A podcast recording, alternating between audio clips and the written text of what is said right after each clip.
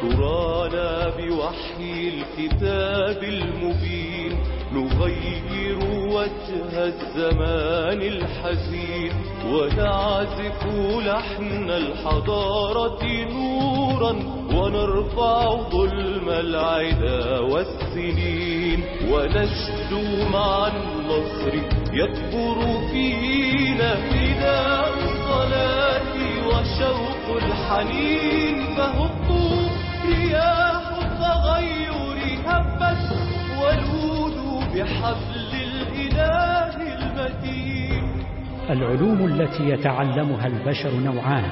علوم مكتسبة يهتدي الإنسان إليها بفكره وهي العلوم العقلية والإنسانية والعلمية. وعلم يتوصل له بالوحي من الله سبحانه عن طريق النقل من الرسل عليهم السلام. ولا مجال فيها للعقل إلا في استنتاج فروع الأحكام من الأصول. بسم الله الرحمن الرحيم السلام عليكم ورحمة الله وبركاته الحمد لله والصلاة والسلام على رسول الله وأرحب بكم مع رياح التغيير في رياح التغيير نأمل أن نضع ملامح لخطة نهضة للأمة وبناء الحضارة من جديد وما تحدث عنه ابن خلدون كلام مهم حيث يريد أن يركز المتعلم على العلوم التي تناسب اجتهاد العقل ويحقق فيها في النهاية نتيجة إيجابية في عمران الأرض. شوفوا المنهج الإسلامي واضح جدا في إجابة الأسئلة الرئيسية في الحياة. من نحن؟ من أين جئنا؟ ما هي مهمتنا في الحياة؟ ما هو المصير؟ ما المطلوب منا؟ هذه أجابنا الله سبحانه وتعالى عليها من خلال منهج كامل في القرآن والسنة. من أجل ماذا؟ حتى يتفرغ الإنسان لمجالات إبداع العقل مجالات التطوير والنهضة وهذا الذي نطمح إليه. نحن أمة عظيمة ذات منهج عظيم ذات رسالة خالدة. هذه الأمة تستطيع أن تقود البشرية من جديد كما قدناها من قبل. لكن هذه المسألة لا تتم بالأماني. لا بد لنا من عمل جاد وأول جدية في العمل هي التخطيط التخطيط. كل الدراسات تشير بوضوح أن كل ساعة كل ساعة نقضيها في التخطيط ستوفر علينا أربع ساعات عند التنفيذ. هذا الذي أطمح إليه من خلال برنامج رياح التغيير ومن خلال معادلة شاملة للنهضة والتطوير. في كل حلقة أحدثكم أين نحن في هذه المعادلة. نحن بدأنا بمجموعة من الحلقات لدراسة الواقع. أين نحن اليوم؟ وتكلمنا فيها عن ما هي ما هي الأزمات الرئيسية التي تواجهنا وما هي القدرات الأساسية التي نمتلكها. وقد انتهينا من ذلك. ثم انتقلنا للحديث عن الرؤية. الرؤية إلى أين نريد أن نصل؟ ثم سنتحدث عن الخطة. كيف ننتقل من هذا الواقع إلى تلك الرؤية؟ ثم سنتحدث عن المقاومة ما الذي يمنعنا من تحقيق هذه الرؤية؟ نحن الآن في مرحلة الرؤية. في مرحلة الرؤية نتكلم عن أمرين. نتكلم عن توصيف حضارتنا ونتكلم عن الأهداف التنافسية الرئيسية التي نطمح لتحقيقها. في توصيف حضارتنا رسمت لكم ملامح ما سميته مقومات الحضارة الإسلامية التي نريدها. ليست التي كانت التي نريدها من جديد مبنية على ثوابتنا الماضية وفيها طرح للمستقبل. وصفنا هذه الحضارة. نحن الآن في الأهداف التنافسية في الأهداف التنافسية. الأهداف التنافسية حسب ما ذكرته لكم سابقا وأكرره هنا. العالم اليوم يتنافس على 12 معيار. 12 مسألة يتنافس عليها العالم. وذكرتها لكم أنها مأخوذة من The Global Competitiveness Report اللي هو تقرير التنافسية العالمي الذي يصدر عن منتدى الاقتصاد العالمي. والمزية فيه أنه مقياس لكل دولة مقياس محايد وهو الذي يعتمد عليه في العالم.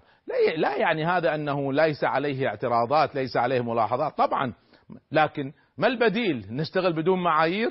ما البديل؟ نألف معايير من عندنا؟ إلى أن يكون هناك بديل سنستعمل هذا البديل الذي يستعمله كل العالم. على فكرة يعني لسنا بدعة بدعة من الناس في استعماله. كل العالم يقيس يقيسون أنفسهم بهذا المعيار العالمي آه، وهو أفضل المعايير الموجودة حاليا. حدثتكم عن معيارين. في الحلقة الماضية.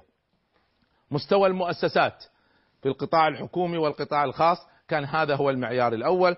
والبنية التحتية المعيار الثاني هنا نتكلم عن الطرق والمطارات وشبكات الاتصال والإنترنت والهواتف آه، وسكك الحديد إلى آخره.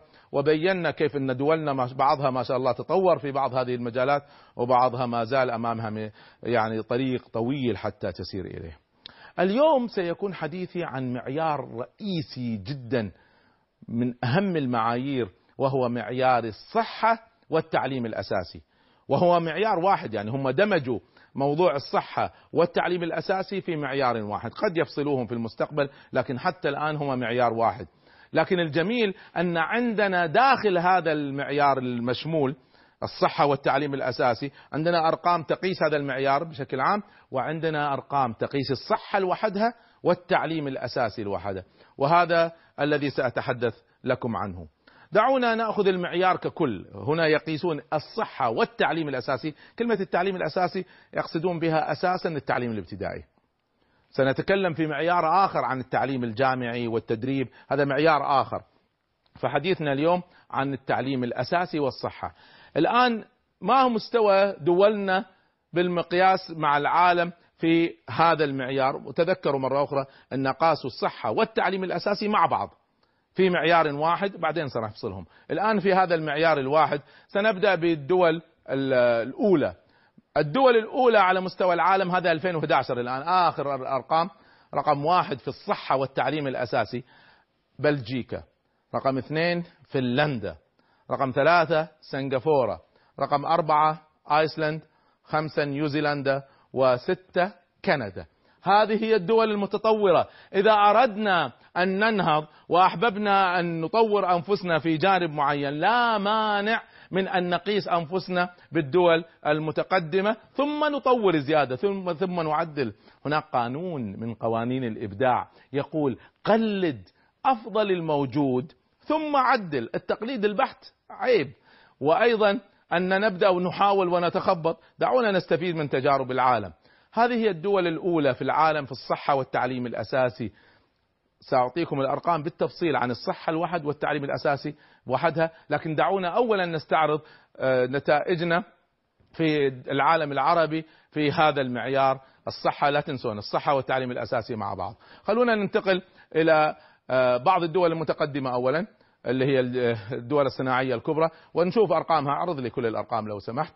آه، فهذه هي كل الأرقام للدول المتقدمة. فإذا أردنا أن نقيس أنفسنا نقيس أنفسنا بدولة مثل كندا. ما أروح لدولة مثل أمريكا في الصحة والتعليم الأساسي على فكرة متخلفة.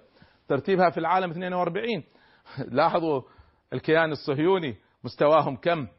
فلا تقلقوا من الكيان الصهيوني الكيان الصهيوني متقدم فقط في بعض الجوانب لو ركزنا عليها أيضا سنتجاوزهم. فهذه هي أرقام العالم. ما لن أحاول أكون مثل أمريكا ولا بريطانيا أو حتى فرنسا في الصحة والتعليم الأساسي. عندي دول أفضل منها أستطيع أن أقيس عليها. هذه هي الدول المتقدمة هذه هي دول العالم المتقدم. الآن سأستعرض معكم ترتيب الدول العربية وسنبدأ بترتيب دول الخليج ومصر. هنا سأبدأ بداية وهي أن هذا هو الوضع في عام 2010 أريد أن أعلق شوية تعليقات قبل ما نقول لكم طموحنا. لاحظوا في الصحة والتعليم الأساسي مستوى قطر على مستوى كل العالم. على العالم ليس العالم العربي. ترتيب قطر على مستوى كل العالم هي رقم 15 على مستوى العالم. آه الإمارات لا شك طبعا أي شيء تحت الأربعين يعتبر بشكل عام لا بأس به جيد. آه، البحرين أيضا متقدمة في هذا ونتمنى المزيد إن شاء الله من تقدم للبحرين والإمارات من الدول اللي تعتبر متقدمة في العالم العربي في هذه الجوانب. آه، عندنا وضع الكويت والسعودية بالتأكيد يحتاج إلى تحسين ولا شك أن عندنا مصر. شوفوا الوضع. هذا نتائج الاستبداد. هذا إن شاء الله قبل الثورة لكن بعد الثورة سنجد إن شاء الله قفزات. لكن مصر في التعليم الأساسي والصحة ترتيبها 91 من 139 دولة وأما عمان فيحتاجوا يشدوا حيلهم لأن ترتيبهم 99 هذا ترتيب دول الخليج ومصر. خلونا نشوف هذا هو الوضع 2010 خلينا نتحرك ونشوف. أنا عندي أمل أن إحنا نبدأ ننتقل من من هذا الوضع إلى وضع أفضل على عام 2030 آه، الطموح الذي أطمح إليه هو أن كل دولة تتقدم بمعيار الثلثين. يعني مصر كانت تقريبا 90 ثلثينها حوالي 30 وقطر كانت 15 تستطيع أن تتقدم بمقدار الثلثين فتكون خمسة. هنا نتكلم عن قضية قابلة للتحقيق. أن نتقدم بهذا المعيار. ما أتوقع أن اللي كان 90 يصير ضمن العشرة الأوائل لكن لو وصلنا إلى هذه النتائج سأكون سعيد جدا. خلينا ناخذ بعض الدول العربية الأخرى. آه هذه نتائج قلنا مصر ودول الخليج. الآن سأنتقل إلى آه، دول العربية في باقي العالم العربي. هذه الأشياء الدول التي عندنا أرقامها هذه الأرقام في 2010 تونس تعتبر متقدمة في التعليم وفي الصحة وعلى فكرة لبنان كانت متقدمة جدا في التعليم لكنها تخلفت. الأعجب من ذلك الأردن كانت متقدمة جدا في التعليم في التعليم الأساسي اليوم. الأردن ليست من الدول المتقدمة يحتاجوا أن يراجعوا مناهجهم وأدائهم في التعليم ترتيبهم 66 آه، طبعا من أسوأ الدول العربية على الإطلاق ليبيا وموريتانيا. في التعليم وهذه أرقامهم نتكلم 115 127 هذه الأرقام في 2010 خلينا نحرك ونشوف كيف ستتقرب تحدث طبعا غيرنا على لليبيا مع الثورة الجديدة إن شاء الله. وسننتقل خلال 20 سنة. هذا هو التصور عندي. هذه الأرقام الآن سنة بعد سنة. وهكذا ستنتقل الأرقام. كل دولة تتقدم بمعيار الثلثين. حتى نصل إلى نتائج 2030 وهذا أملي أن نكون ونكون أحسن حتى من هذا. لو شدينا حيلنا وكنا جادين سنستطيع أن نحقق نتائج أكثر من ذلك وخاصة بعد التغييرات والثورات التي جرت. آه هذا هو وضع وضع الدول الإسلامية آه بسرعة ناخذها. ماليزيا ترتيبها 34 ترتيب جيد لكن إذا أريد أن أطور التعليم في العالم العربي لن أستعين بماليزيا. قلت لكم سأستعين بالدول الأوائل الخمسة أو الستة. هذه الأوضاع في هذا العام. نيجيريا طبعا مأساة عندنا وباكستان أيضا مأساة في التعليم. هذه دول لا تق... لا ي... لا نقيس عليها في التعليم. طيب إذا هذا التعليم والصحة مع بعض. آه سنفصلهم سنأخذ الصحة لوحدها وسنأخذ التعليم الأساسي أو الابتدائي وحده. سأبدأ بالحديث عن وضعنا في الصحة وطموحنا في الصحة لكن بعد الفاصل إن شاء الله.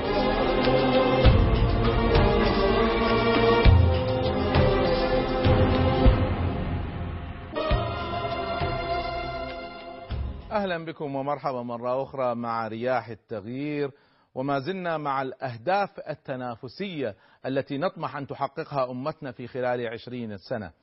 آه، ما زلت في الاستعراض العام لهذه الأهداف.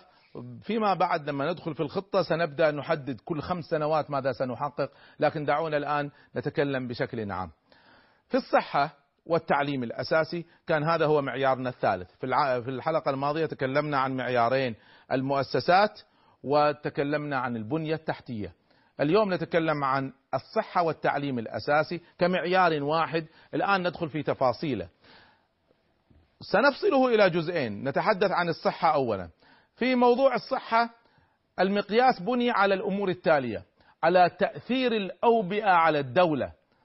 هنا نتكلم عن انتشار الأوبئة بالذات الإيدز والملاريا والسل. عافانا وإياكم الله تعالى. أيضا من ضمن مقاييس الصحة الأساسية نسبة الوفيات بين الأطفال. الأمر الثالث الذي يقاس به مستوى الصحة متوسط العمر المتوقع للإنسان. فهذه هي المعايير الأساسية. دعونا نتكلم اولا عن تأثير الأوبئة على الدولة. الوباء لما ينتشر يقتل الناس بشكل كبير ومن الأوبئة الخطيرة جدا اللي ما زالت موجودة في بعض الأوبئة. الحمد لله البشرية تخلصت منها مثل الجدري وغيره. لكن ما زال مثلا الملاريا يموت سنويا سنويا يموت بسبب الملاريا. مليون طفل سنويا يموتون بسبب الملاريا. هذا بمعدل طفل كل ثلاثين ثانية. هذه من إحصائيات The Shocking Global Facts. الوباء أمر خطير جدا. والوباء تعريفه هو انتشار مفاجئ وسريع لمرض ما في رقعة جغرافية فوق المعدل الطبيعي المعتاد في هذه المنطقة. فأي مرض ينتشر بشكل مفاجئ وشكل سريع فوق المعدل الطبيعي مهما كان هذا المرض يسمى وباء. طبعا الأوبئة في السابق في التاريخ كانت خطرا رهيبا. يعني والسبب طبعا قلة المعرفة الطبية بينما في الوقت المعاصر الأوبئة أيضا ما زالت أمر خطير لكن بسبب آخر ليس الجهل وإنما بسبب سهولة الانتقال انتقال الناس بين الناس بين البلدان المختلفة والتواصل السريع. يبدأ وباء في بلد ما تشوف إلا انتشر على مستوى العالم كله كما رأينا في عدة أوبئة. هذه الأوبئة تشكل خطر شديد على تطور المجتمعات. ما يمكن ما يمكن نبني حضارة والصحة فيها مشكلة. يعني من خطورة الأمراض الطاعون كلمة الطاعون هو مرض هذا الذي ينقله بالذات الفئران. الطاعون تسبب في هلاك حوالي 60 مليون شخص في أوروبا. 60 مليون قضى عليهم الطاعون في العصور الوسطى. فأي بيئة مريضة أو مهيئة للأوبئة هي بيئة ضعيفة. لا يمكن الاعتماد عليها في تنمية وتطوير ونهضة. نحن نخطط لبناء حضارة. لا يمكن أن نهمل هذا الجانب. طبعا اليوم مع التطور الإداري العظيم تطور الإدارة وتطويع التقنية ممكن كلاهما أن يساهم في محاصرة الأوبئة. خلينا أعطي مثال. تذكرون لما تفشى إنفلونزا الطيور السارس تفشى قبل عدة أعوام.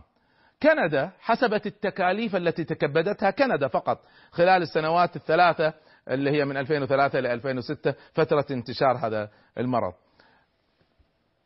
تكاليف كندا وحدها كانت 800 مليون دولار. تعرفون كم واحد أصيب في كندا في هذا المرض؟ لم يصب في هذا المرض في كندا. الإصابات اللي سميت إصابات إيجابية أكثر من 160 حالة. 800 مليون على 160 حالة. اعترفت الجهات الصحية فيما بعد في كندا أنها لو استفادت من هذه هذا الكم من المصروفات بدون ما تكون مرتبكة مع الإعلام لكان الآن لديها نظام معلوماتي صحي في منتهى التطور فوق التطور الذي هم فيه. اليوم للأسف على فكرة حتى العالم الغربي يستغل كثير من هذه المسائل للتجارة. هل تدرون هل تعلمون أنه في علم عالم صناعة الأدوية يتم صرف 24 وأربعة من عشرة من بالمية من الميزانيات للتسويق. بينما الذي ينفق على الأبحاث 13 وأربعة من عشرة بالمئة. فالذي ينفق على التسويق والتجارة ضعف تقريبا ما ينفق على الأبحاث لتطوير التكنولوجيا. وهذا وفق shocking global facts أنتقل إلى انتشار الأوبئة. هذا أثر الأوبئة تكلمت عنه. انتشار الأوبئة وكما ذكرت لكم ثلاث أوبئة رئيسية يقيسوها باستمرار الإيدز والملاريا والسل. سبحان الله يعني الإسلام هو أول من دعا إلى مفهوم اسمه الحجر الصحي. يقول الرسول صلى الله عليه وآله وسلم إذا كنتم بأرض وهو بها يتكلم عن الطاعون. الطاعون في ذلك الوقت يعني أي شيء اسمه وباء. إذا كنتم بأرض وهو بها يعني الطاعون موجود فيها فلا تخرجوا منها وإذا كنتم خارجها فلا تدخلوها. وهذا الذي طبقه عمر بن الخطاب رضي الله عنه في زمانه لما انتشر الطاعون في الشام سمونا طاعون عمواس الذي مات فيه أمين هذه الأمة أبو عبيدة عامر بن الجراح رضي الله عنه. مات بسبب الطاعون. فعمر كان ناوي يروح الشام فلما سمع عن الطاعون امتنع. فقالوا له أتفر من قدر الله؟ شوفوا المفهوم حتى بذلك الوقت. قال أفر من قدر الله؟ إلى قدر الله وين حروح؟ لكن الرسول صلى الله عليه وسلم أمرنا بالحجر الصحي هذا. طيب في الغرب هذا كان مفا... هذا هو شوف الإسلام كيف كان متقدم في, في نفس الفترة في الغرب في القرون الوسطى كما يقول كينيث ووكر آه، في كتابه عن تاريخ الطب يقول إن ظهور الأوبئة وبشكل خاص الطاعون في أوروبا كان يعزى إلى أسباب إلهية ويعني عقاب البشر بسبب ذنوبهم. وهذا طبعا لما ينتشر وباء كان يسبب شعور بالألم بالذنب بين الناس آه، وظهرت بدع. يمكن تصنيفها كما يقولون ضمن الهستيريا الجماعية إلى درجة أنه كانت الكنائس تمتلئ بالمصلين لما ينتشر وباء وتسمع الصلوات مع انين المرضى. في نفس الكنيسة ما في حجر والصراخات في كل مكان. على فكرة في بعض علمائنا اليوم بعض الدعاة حتى لما يصير زلزال ولا يصير وباء ولا عقوبة من الله عز وجل. إيش دراك إنها هي عقوبة من الله عز وجل؟ يعني هذا علم الغيب هذا من علم الغيب. لا لا تربطوا هذا الربط هذا عند الله عز وجل. المطلوب أن نحمي أنفسنا من هذه المسائل وإذا أصيب آه، أصاب البلاء أي ناس مسلمين وغير مسلمين واجبنا أن نهب جميعا. لنجدتهم. إذا عقوبة من الله خلوهم الله لا يردهم. بينما إحنا واجبنا لا ننظر هذه النظرة وان واجبنا واجب إنساني أن نتعامل معها أنها كوارث طبيعية. هذا نظرنا البشري. أما عند الله فهو عند الله. ونساعد هؤلاء الناس. هذه بس شوية فلسفة إسلامية في هذه المسألة. على كل حال انتشار الأوبئة يدل على مدى اهتمام أو عدم اهتمام الدولة في توفير بيئة صحية وبالذات المصادر النقية للمياه النظيفة. ينعكس هذا كله في أمر خطير وهو نسبة الوفيات بين الأطفال. هذا واحدة من المقاييس الرئيسية، إذا الوفيات كثيرة بين الأطفال فمعناها الوضع الصحي متخلف، وإذا الوفيات قليلة فالوضع الصحي متطور. هل تعرفون وضع العالم اليوم؟ عشان تعرف لما نتكلم أن التقدم التقدم يصيب كل شيء والتخلف يصيب كل شيء. نسبة وفاة الأم أثناء ولادة ولدها. تعرفون كم النسبة؟ في أفريقيا في أفريقيا من كل 16 ولادة امرأة واحدة تموت. من كل 16 ولادة واحدة تموت. بسبب هذه المسألة. بسبب الولادة ها؟ بينما في أمريكا تعرفون؟ في أم... لا تنسوا. في أوروبا في أفريقيا واحد إلى 16 في أم... في أفري... في أمريكا واحد إلى 3700 واحد إلى 3700 حالة. عرفتم الفرق؟ واحد إلى 16 مقابل واحد إلى 3700 ممارسات بسيطة جدا مثل إبقاء الأطفال في مكان دافئ. لا عدم تعريضهم للحرارة الشديدة أو البرودة الشديدة. وهذا عند الولادة. أو التشجيع على النظافة أثناء عملية الولادة. وجود قابلة ماهرة أثناء الولادة. هذه يمكن أن تقلص. وفي... هذه بس أشياء بسيطة جدا. بالدراسات ممكن أن تقلص وفيات الأطفال حديثي الولادة بأكثر من نصف 50% تخففها. يقول الله سبحانه وتعالى ومن أحياها فكأنما أحيا الناس جميعا. هذه مسائل ليست هامشية. هذه جزء من من فهم الإسلام وجزء من واجبنا الإنساني وجزء من التطور الرئيسي في أمتنا. يجب توفير المزيد من الاستثمارات في برامج مبادرات صحية تهدف إلى ضمان حصول الأمهات في العالم كله وبالذات العالم النامي وبالذات العالم الإسلامي على المساعدة المهنية أثناء الولادة. كلما زادت وفيات الأطفال ماذا يحدث؟ يحدث شيخوخة في المجتمع. شيخوخة في المجتمع. يعني إذا ألغينا الأطفال المتوسط العام للعمر يزيد. فعندنا تصير مشكلة إن تصير شيخوخة في المجتمعات سأحدثكم عن هذه الشيخوخة وسأحدثكم عن مستوياتنا في قضايا الصحة بالأرقام لكن بعد الفاصل إن شاء الله.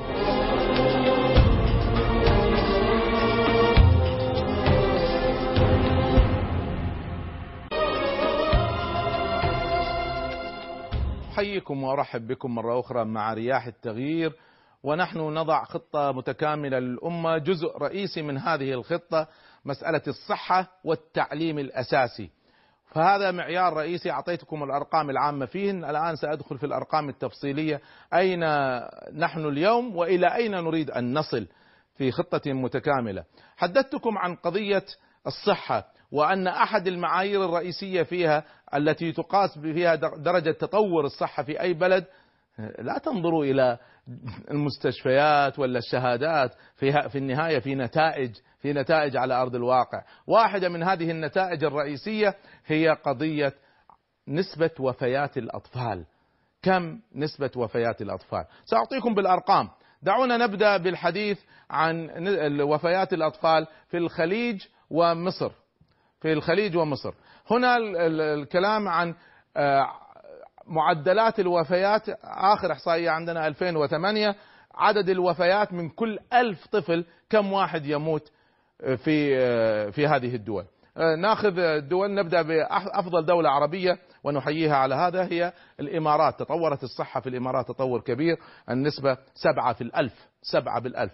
قطر أيضا ما شاء الله متطورة نتكلم عن تسعة ناخذ الدول الأخرى الكويت أيضا تسعة تقريبا والبحرين أيضا تسعة تقريبا عمان عشرة والسعودية 18 أما مصر فنتكلم عن حوالي 20 مع ذلك تعتبر هذه النسب جيدة بالنسبة للدول الأخرى لكن كل طفل نحفظه كل طفل نحميه هو إحياء لنفس. ومساهمة في بناء حضارة. خلينا ننتقل لباقي الدول العربية وناخذها بسرعة كلها.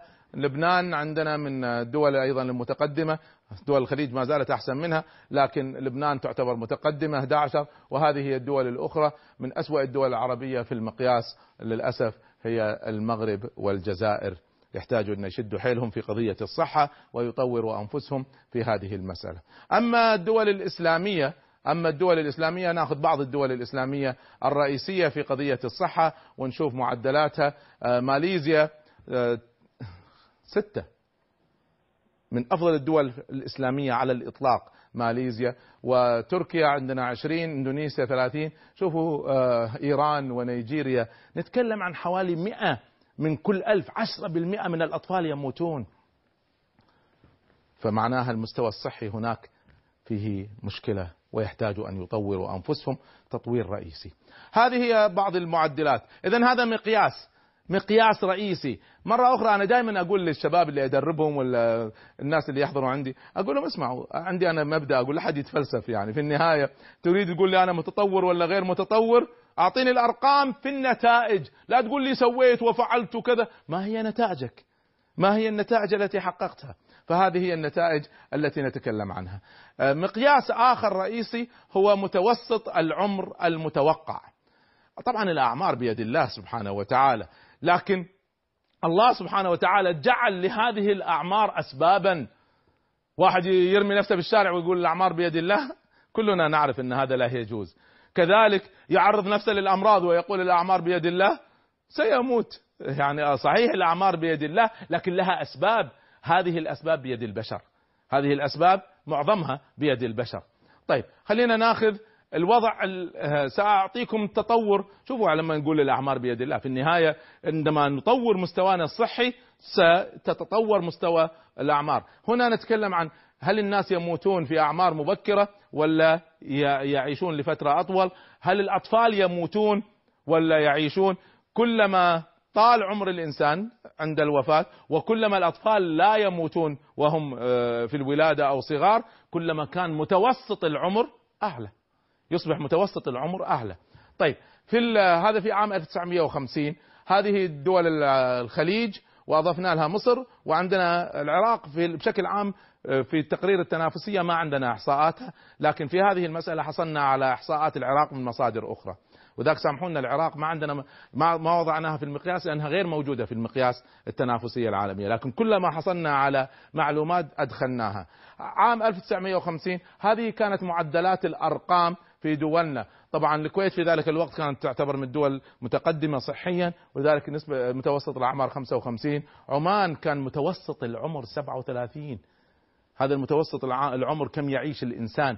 والدول الأخرى عندكم آه، هذه الأرقام. الآن شوفوا من 1950 إلى آه، آخر إحصائية عندنا كيف مع التطور الصحي كيف قاعدة تتحسن حياة الناس ويزيد متوسط أعمارهم. وطبعا بعض الدول متقدمة بعض الدول أبطأ لكن بشكل عام هناك تحسن وهكذا نزيد ونزيد. طبعا هنا إلى إلى 82 سنة يعتبر عمر عالي جدا. بدينا نقترب من هذا العمر العالي. معناها الوضع الصحي بدأ يتطور ويتحسن بشكل كبير والكل الحمد لله. طبعا نلاحظ إن إذا انتبهتوا للعراق في عام 2003 بدأت تتراجع بسبب الحرب التي جرت فالحروب تؤثر عكسا على هذا. ثم تبدأ المسألة مع الأيام. هذه الأرقام الأخيرة في 2008 فلاحظ الأعمار بيد الله. نعم لكن نحن بيدنا الأسباب. أرجوكم ما نلعب بالعقيدة ولا نلعب بالقدر في النهاية كله بيد الله لكن نحن بأيدينا أشياء ولاحظت كيف استطعنا أن نحسن وضعنا في المتوسط الأعمار مما يدل على تحسن الوضع الصحي. شوفوا آه، بعض الدول الأخرى لاحظوا أرقام اليمن 32 كان متوسط العمر في عام 1950 وباقي الدول كلها نتكلم عن الأربعينات. لبنان كانت متقدمة في الصحة في ذلك الوقت في آه، 1950 وذلك الأعمار كانت 54 خلينا نشوف الآن مع تطور السنين كيف تحركت هذه الأرقام وبدأت في كل الدول العربية تبدأ تتحسن وتتحسن وتقترب من المعدل العالمي العالي لكن ما زال عندنا مشكلة رئيسية في اليمن وأيضا في السودان وأيضا في موريتانيا. لكن باقي الدول بشكل عام هناك تحسن واضح وتقدم واضح وبدأت تقترب من أعلى المعدلات العالمية ما عدا هذه الثلاث دول اللي تكلمت عنها ويحتاجوا أن يركزوا تركيز شديد على قضية تطوير الصحة عندهم لأن فيها مشكلة. أنا أتمنى هنا إني ما فقط أعطيكم أرقام وإحصائيات ليست هذا ليس هذا هدفي، نحن عملنا موقع إلكتروني، من خلال الموقع الالكتروني سنطرح مجموعة من المبادرات، واحدة من المبادرات تطوير الصحة في كل بلد، أنا أتمنى شباب من السودان مثلا مهتمين بهذه المسألة، يقولون نحن الذين سنتولى مشروع الصحة في السودان لنرفع هذه المعدلات. خلونا أختم هذا الجزء بالحديث عن إحصاءات العالم الإسلامي، أبدأ وأعرض لي آه هذه أرقام ماليزيا ونيجيريا وباكستان واندونيسيا وإيران وتركيا و لاحظوا نيجيريا. شوفوا لما يكون في تخلف التخلف يصيب كل شيء ولما يكون هناك تقدم ي- التقدم يأتي على كل شيء. وشوفوا أرقام ماليزيا وسرعتها في التقدم في هذا الجانب على مدى هذه السنين. إلى شوفوا يعني شوفوا وين وصلوا ها. إلى أن نصل إلى 2008 وكل هذا التقدم واضح بينما التخلف في نيجيريا واضح جدا وعندهم مشكلة صحية رئيسية أتمنى أن يعالجوها من أرقى الدول الإسلامية والعربية حاليا في هذا المجال هي ماليزيا. مرة أخرى كلما زادت الأمراض كلما انحرف الناس عن منهج الله كلما يعني أصابهم البلاء. تعرفون أقل متوسط متوقع للعمر في العالم أين؟ أقل متوسط للعمر في كل العالم هو في دولة سوازيلاند في أفريقيا حيث يبلغ متوسط العمر هناك اليوم ها 32 سنة فقط والسبب تعرفون ما هو؟ السبب هي نفس الدولة هي الأعلى في نسبة الإصابة بالإيدز مرض ال HIV فيروس نقص المناعة البشرية تعرفون هذا الفيروس وصلت نسبة الانتشار في سوازيلاند 39% من سكان سوازيلاند مصابين بالايدز هذا بال global shocking facts هناك سبب آخر لانتشار الأمراض في العالم وهو السمنة. هناك مليار و600 مليون إنسان يعانون من السمنة حسب نفس المصدر. The Shocking Global Facts. فاذا في في مشكلة في في أزمة في هذه المسألة. في ذكرنا لكم هذه الأرقام في قضية الصحة. الآن سننتقل إلى الأرقام والحديث عن التعليم الأساسي وجودة التعليم. اذا هذا المعيار يقيس أمرين الصحة والتعليم الأساسي اللي هو التعليم الابتدائي. تحدثنا عن الصحة وأهميتها. الآن سأتكلم عن فيما بقى من الحلقة عن جودة عن عن مستوى التعليم. يقاس مستوى التعليم بأمور التالية. اولا جودة التعليم الابتدائي. ثم يقاس بنسبة الالتحاق بالمدارس الابتدائية. ثم يقاس بالصرف على التعليم في آه، في ذلك البلد بالنسبة للميزانية العامة. أبدأ بالحديث عن جودة التعليم الابتدائي. كلنا حفظنا ونحن صغار. التعليم في الصغر الصغر التعليم في الصغر كالنقش في الحجر. وهذا صحيح. جودة التعليم الابتدائي تنعكس على كل الحضارة. كل الحضارة. بل أقول لكم شيء أغرب من هذا في إحصائيات أخيرة. حتى الدخول في الحضانة ليس الروضة الحضانة. هل تعلمون أن الذين يلحقوا أولادهم بالحضانة أتكلم عن سنتين وثلاث سنوات وأربع سنوات الذين يلتحقوا بالحضانة. نسبة الذين يتخرجون منهم من الثانوية العامة بعد 14 15 سنة أكثر من الذين لم يدخلوا الحضانة بنسبة 30% 30% الفرق ما تبين آثارها الآن تبين آثارها بعد 14 15 سنة. إذا جودة التعليم الابتدائي مسألة مهمة جدا وخاصة في فترة تشكيل شخصية الطالب. تزداد هذه أهمية هذه المرحلة ليش؟ لأنها تؤسس لكل المراحل التي تأتي بعدها. وأي ضعف في هذه المرحلة سيؤسس ضعفا لبقية مراحل التعليم وضعف التعليم هو انهيار للحضارات. المفتاح الأساسي لبناء الحضارات هو التعليم وهذا ما سأعطيكم إحصاءاته في العالم العربي بعد الفاصل. إن شاء الله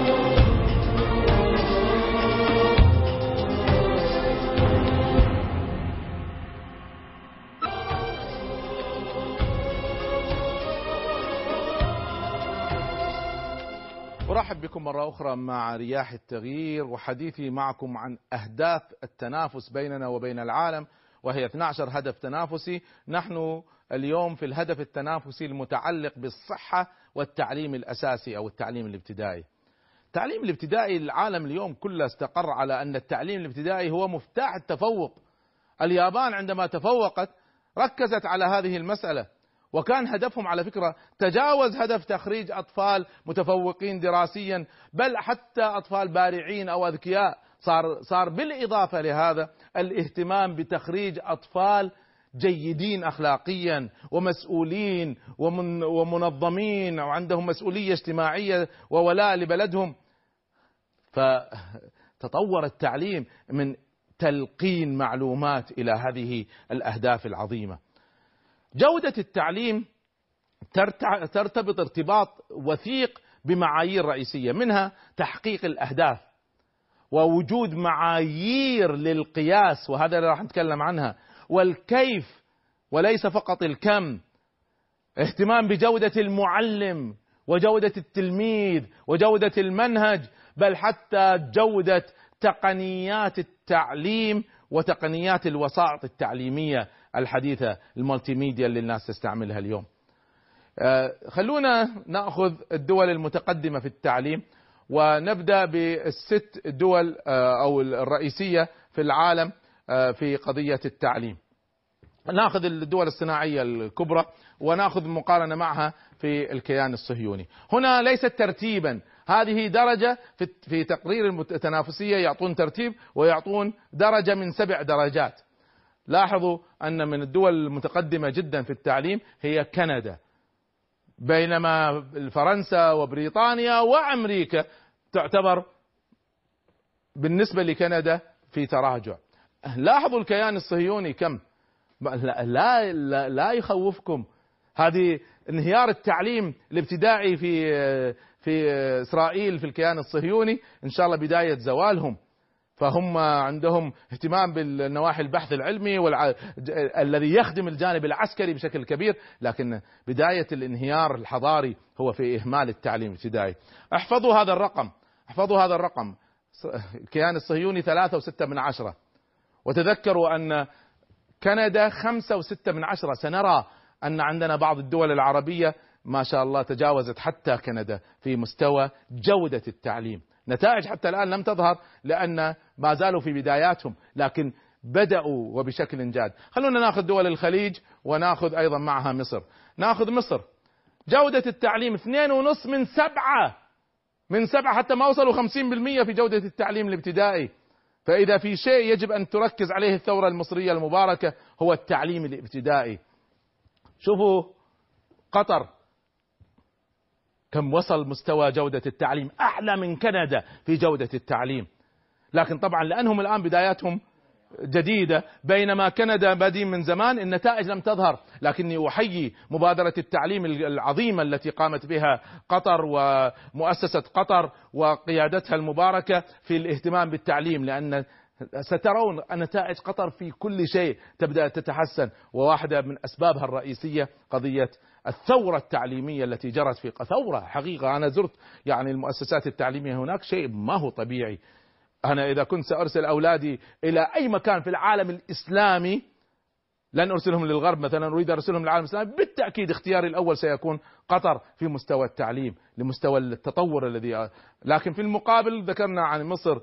عندنا كارثة الحقيقة في التعليم الابتدائي في مصر. يجب أن يعالجوها. ناخذ شوية الدول العربية الأخرى وشوفوا نتائج ليبيا وموريتانيا. ليبيا بكل أموالها نتائجها مثل نتائج موريتانيا. الاستبداد وماذا يصنع. ودول من الدول المتقدمة تعتبر في التعليم لبنان وتونس والأردن. مع ذلك نتائجها أقل من قطر حاليا في جودة التعليم. كانت هي الأولى لبنان والأردن وتونس كانت الأولى في التعليم في العالم العربي. اليوم قطر هي الأولى في التعليم في العالم العربي. نأخذ بعض الدول الإسلامية. آه نيجيريا مرة أخرى نتائج كارثية وهذه نتائج باكستان وإيران وتركيا. تركيا ليست متقدمة على فكرة في التعليم الابتدائي. تحتاج أن تعالج نفسها. ماليزيا رغم كل تقدمها أقل من قطر اليوم في التعليم الابتدائي. فإذا أردنا أن نطور مثلا التعليم في مصر لن أقيس بماليزيا سأقيس بقطر. فإذا عندنا بعض التجارب التي نفخر بها ليست كل أوضاعنا سيئة. هذا مقياس اللي هو جودة التعليم أو الابتدائي. من المقاييس الرئيسية التي يقاس بها مستوى التعليم هو نسبة الالتحاق بالمدارس الابتدائية. كم نسبة الأطفال المسجلين في المدارس الابتدائية؟ آه هذه النسبة دعونا ننظر إليها على شكل خريطة أولا ثم سأعلق على آثارها. هنا هذه الخريطة العامة لنسبة الأطفال في مستوى العالم كله في التعليم الابتدائي. كم نسبة المنخرطين؟ بس الألوان بسرعة. بالأصفر لا توجد أي بيانات وهكذا. إذا وصلنا للأحمر طبعا بتدرج من الأفضل إلى الأسوأ. الأحمر هو الأسوأ. معناها نسبة الذين أطفال يدخلون ابتدائي تكلم ابتدائي أقل من 50% 50% من الأطفال في الدول التي لونها أحمر غير مسجلين في المدارس الابتدائية. معناها هذا الطفل حرم من أساس التعليم أصلا. كيف سيبنون حضارة إذا 50% من شعبهم غير متعلم؟ هذا متجه نحو الأمية بشكل كبير. خلونا نشوف النتائج ونبدأ من التي ليس لها بيانات ثم الأفضل ثم نمشي إلى أن نصل إلى الأسوأ. هذه نتائجنا ما تحتاج تعليق. قرب لي العالم العربي لو سمحت. هذه نتائج العالم العربي.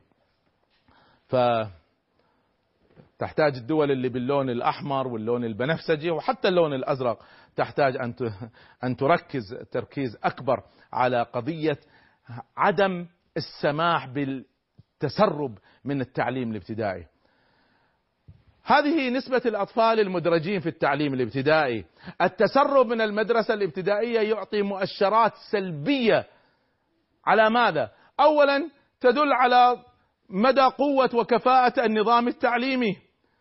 ثم على مدى مؤازرة المجتمع لمسألة التعليم مدى اقتناع المجتمع بأهمية التعليم. ثم تدل على أيضا حجم الهدر في الإنفاق على التعليم. حجم الهدر في الإنفاق على التعليم. تصرف أموال ضخمة على التعليم والأطفال ما يدخلوا المدارس. ما الفائدة؟ ما الفائدة؟ فهذه من المسائل الخطيرة جدا. ولذلك واحدة من القضايا الرئيسية التي يتم قياسها هي نسبة الصرف على التعليم. أنا هنا سأعطيكم أرقاما في منتهى العجب. هنا كم نسبة الصرف على التعليم من الميزانية العامة للدولة؟ خلينا نشوف اليابان. كم نسبة الصرف؟ 10% من الميزانية العامة في اليابان تصرف على التعليم. في الكيان الصهيوني يصرف 14% في أمريكا يصرف 15% في سنغافورة يصرف 15% طيب في العالم العربي هل تتخيلون إن إحنا نصرف 18% أكثر من سنغافورة وأكثر من أمريكا وأكثر من اليابان. طيب الفلوس راحت فين؟ الفلوس راحت فين؟ ما راحت للتعليم. أنا أؤكد لكم هي خصصت باسم التعليم لكن ما أعرف راحت سفرات راحت أشياء أخرى راحت رشاوي ما أعرف وين راحت. لكن بالتأكيد ما ذهبت. هذا المتوسط العام للعالم العربي. وهذه نتائجنا في العالم العربي. اليابان تصرف 10% ونشوف نتائجها في التعليم أين وصلت. وإحنا نصرف 18% وهذه نتائجنا بهذه الصورة. هذا الفرق اللي إحنا قاعد نتكلم عنه. عندما يحدث تخلف عندما يحدث خلل يحدث في كل شيء. فهذه نسبة الصرف على التعليم. نحن ضعف الإنفاق على التعليم سيؤدي إلى ماذا؟ سيؤدي إلى زيادة نسب الجهل والأمية سينعكس على ضعف البنية التحتية في المباني وغيرها سينعكس على تخلف المناهج على ضعف تطوير المناهج. وطبعا هذه هذه كلام عام علمي ليس كلامي. وسيؤدي إلى تراجع تعليم النساء وسيؤدي إلى زيادة عدد الطلاب في الفصل الواحد فوق المعدل الطبيعي.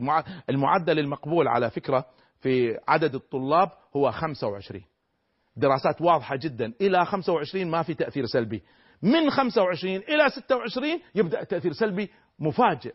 فلما يزيد العدد عن المعدل الطبيعي يؤثر على عملية الاستيعاب والتدريب. ضعف الإنفاق على التعليم يؤدي إلى ضعف رعاية المبدعين والمميزين من الطلبة.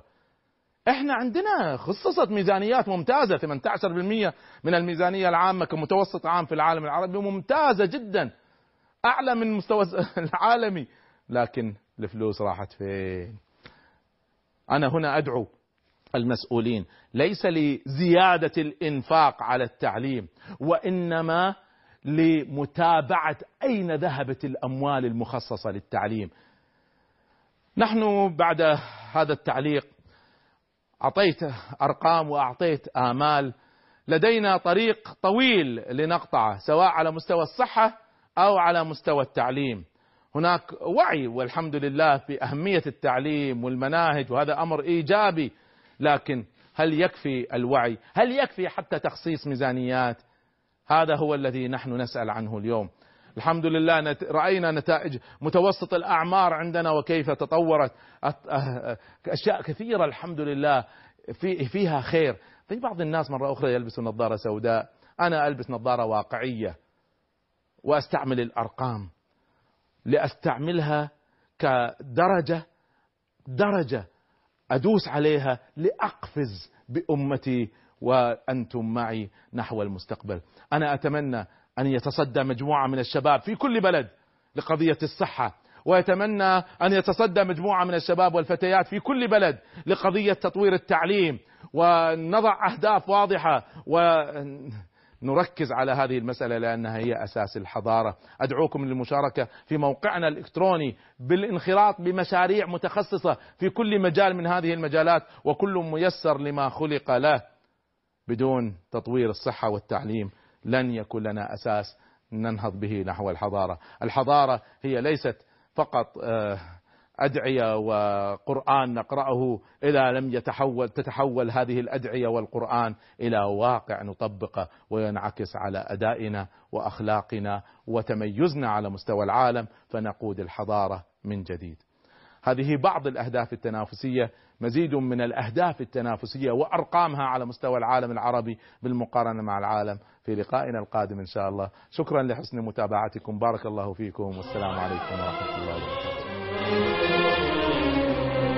ترانا بوحي الكتاب المبين نغير وجه الزمان الحزين ونعزف لحن الحضارة نورا ونرفع ظلم العدا والسنين ونشدو مع النصر يكبر فينا فداء الصلاة وشوق الحنين فهبوا رياح التغير هبت ولودوا بحبل الإله المتين.